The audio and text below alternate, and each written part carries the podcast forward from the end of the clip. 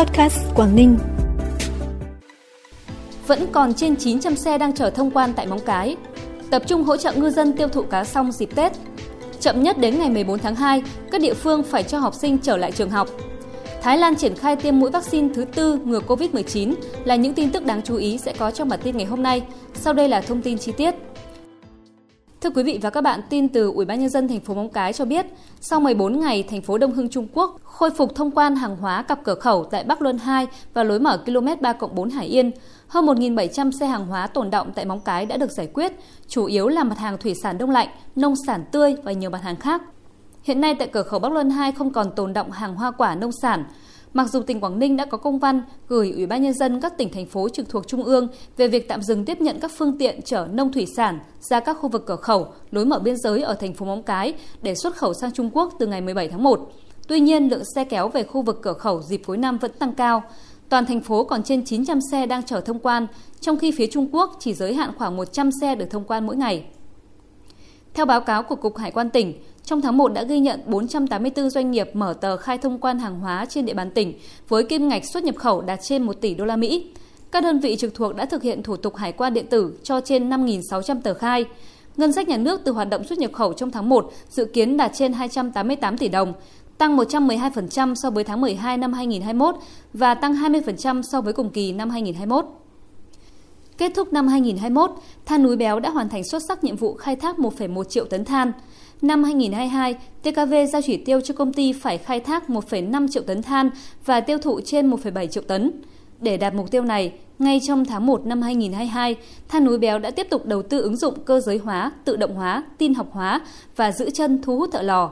Mục tiêu trước mắt của công ty đặt ra trong quý 1 năm nay sẽ phấn đấu sản xuất trên 375.000 tấn than, đồng thời tiếp tục quan tâm chăm lo Tết cho người lao động, cũng như đảm bảo an toàn phòng chống dịch cho người lao động dịp trước, trong và sau Tết Nguyên đán đội cảnh sát điều tra tội phạm về ma túy công an thành phố Uông Bí và công an phường Vàng Danh vừa phối hợp phát hiện bắt quả tang 11 nam nữ thanh thiếu niên tụ tập sử dụng trái phép chất ma túy trong một quán karaoke ở phường Vàng Danh thành phố Uông Bí. Tại hiện trường, lực lượng công an đã thu giữ 0,361 gam chất ketamin và nhiều vật dụng để sử dụng trái phép chất ma túy. Trong khi đó, thời điểm hiện tại, do tình hình dịch COVID-19 diễn biến phức tạp, thành phố Uông Bí chưa cho phép các quán bar, karaoke hoạt động trở lại – Quá trình xác minh, 11 đối tượng gồm 3 nam 8 nữ trú tại Quảng Ninh, Hải Dương và Lai Châu đều trong độ tuổi thanh thiếu niên, trong đó có đối tượng nữ mới 15 tuổi. Hiện vụ việc đang được cơ quan cảnh sát điều tra công an thành phố Uông Bí tiếp tục điều tra, xử lý theo quy định của pháp luật.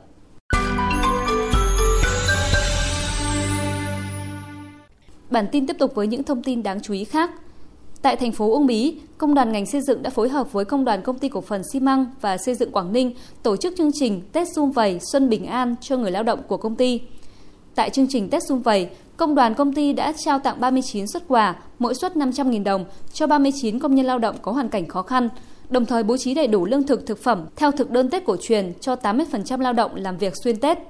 Cũng tại chương trình, Công đoàn ngành xây dựng Quảng Ninh đã trao tặng 39 xuất quà cho công nhân lao động khó khăn của công ty với mức từ 500.000 đồng đến 1 triệu đồng, kèm quà tặng mỗi suất 2 chai dầu ăn, đồng thời tặng quà cho công nhân lao động trực Tết. Tổng trị giá tiền và quà tặng là 33 triệu đồng. Hiện nay các địa phương Vân Đồn, Quảng Yên, Hải Hà có hơn 1.000 tấn cá song đã đến thời kỳ thu hoạch nhưng ngư dân chưa xuất bán được. Nguyên nhân chủ yếu do ảnh hưởng của dịch COVID-19 khiến thị trường tiêu thụ bị hẹp lại, sức tiêu thụ giảm mạnh. Để kịp thời tháo gỡ khó khăn, Sở Nông nghiệp và Phát triển Nông thôn tỉnh đã khuyến cáo người dân tự cân đối giá thành để xuất bán, thu hồi vốn hoặc bán lẻ tại các chợ nhằm hạn chế những rủi ro về dịch bệnh khi chưa tiêu thụ được thủy sản.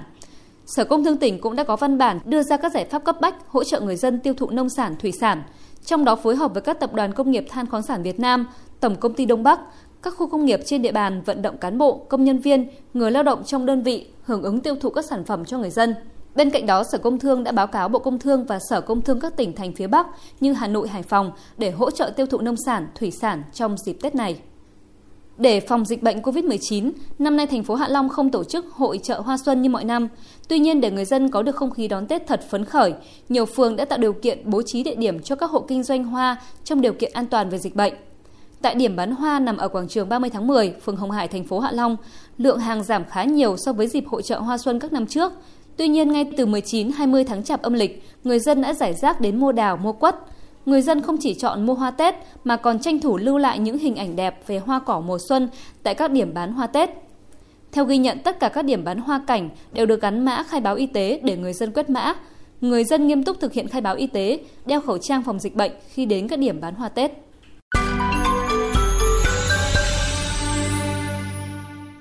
Chuyển sang phần tin trong nước, theo Bộ Y tế, Việt Nam đã ghi nhận 163 ca nhiễm COVID-19 do biến thể Omicron tại Hà Nội 14 ca, Quảng Nam 27 ca, Thành phố Hồ Chí Minh 92 ca, Hải Dương 1 ca, Hải Phòng 1 ca, Thanh Hóa 2 ca, Đà Nẵng 8 ca, Khánh Hòa 11 ca, Long An 1 ca, Quảng Ninh 2 ca, Bà Rịa Vũng Tàu 1 ca, Kiên Giang 2 ca và Bình Dương 1 ca.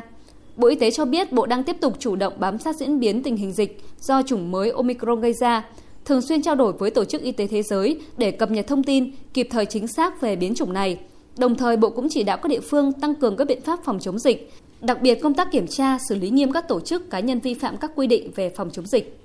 Tại buổi làm việc giữa Phó Thủ tướng Chính phủ Vũ Đức Đam với các bộ ngành về tình hình từng bước mở cửa trở lại trường học mới đây, đại diện các bộ thống nhất quan điểm là cần tổ chức cho học sinh đi học trở lại. Thời điểm cho trẻ đến trường đại trà chậm nhất có thể là 14 tháng 2, trừ những nơi đang là vùng đỏ.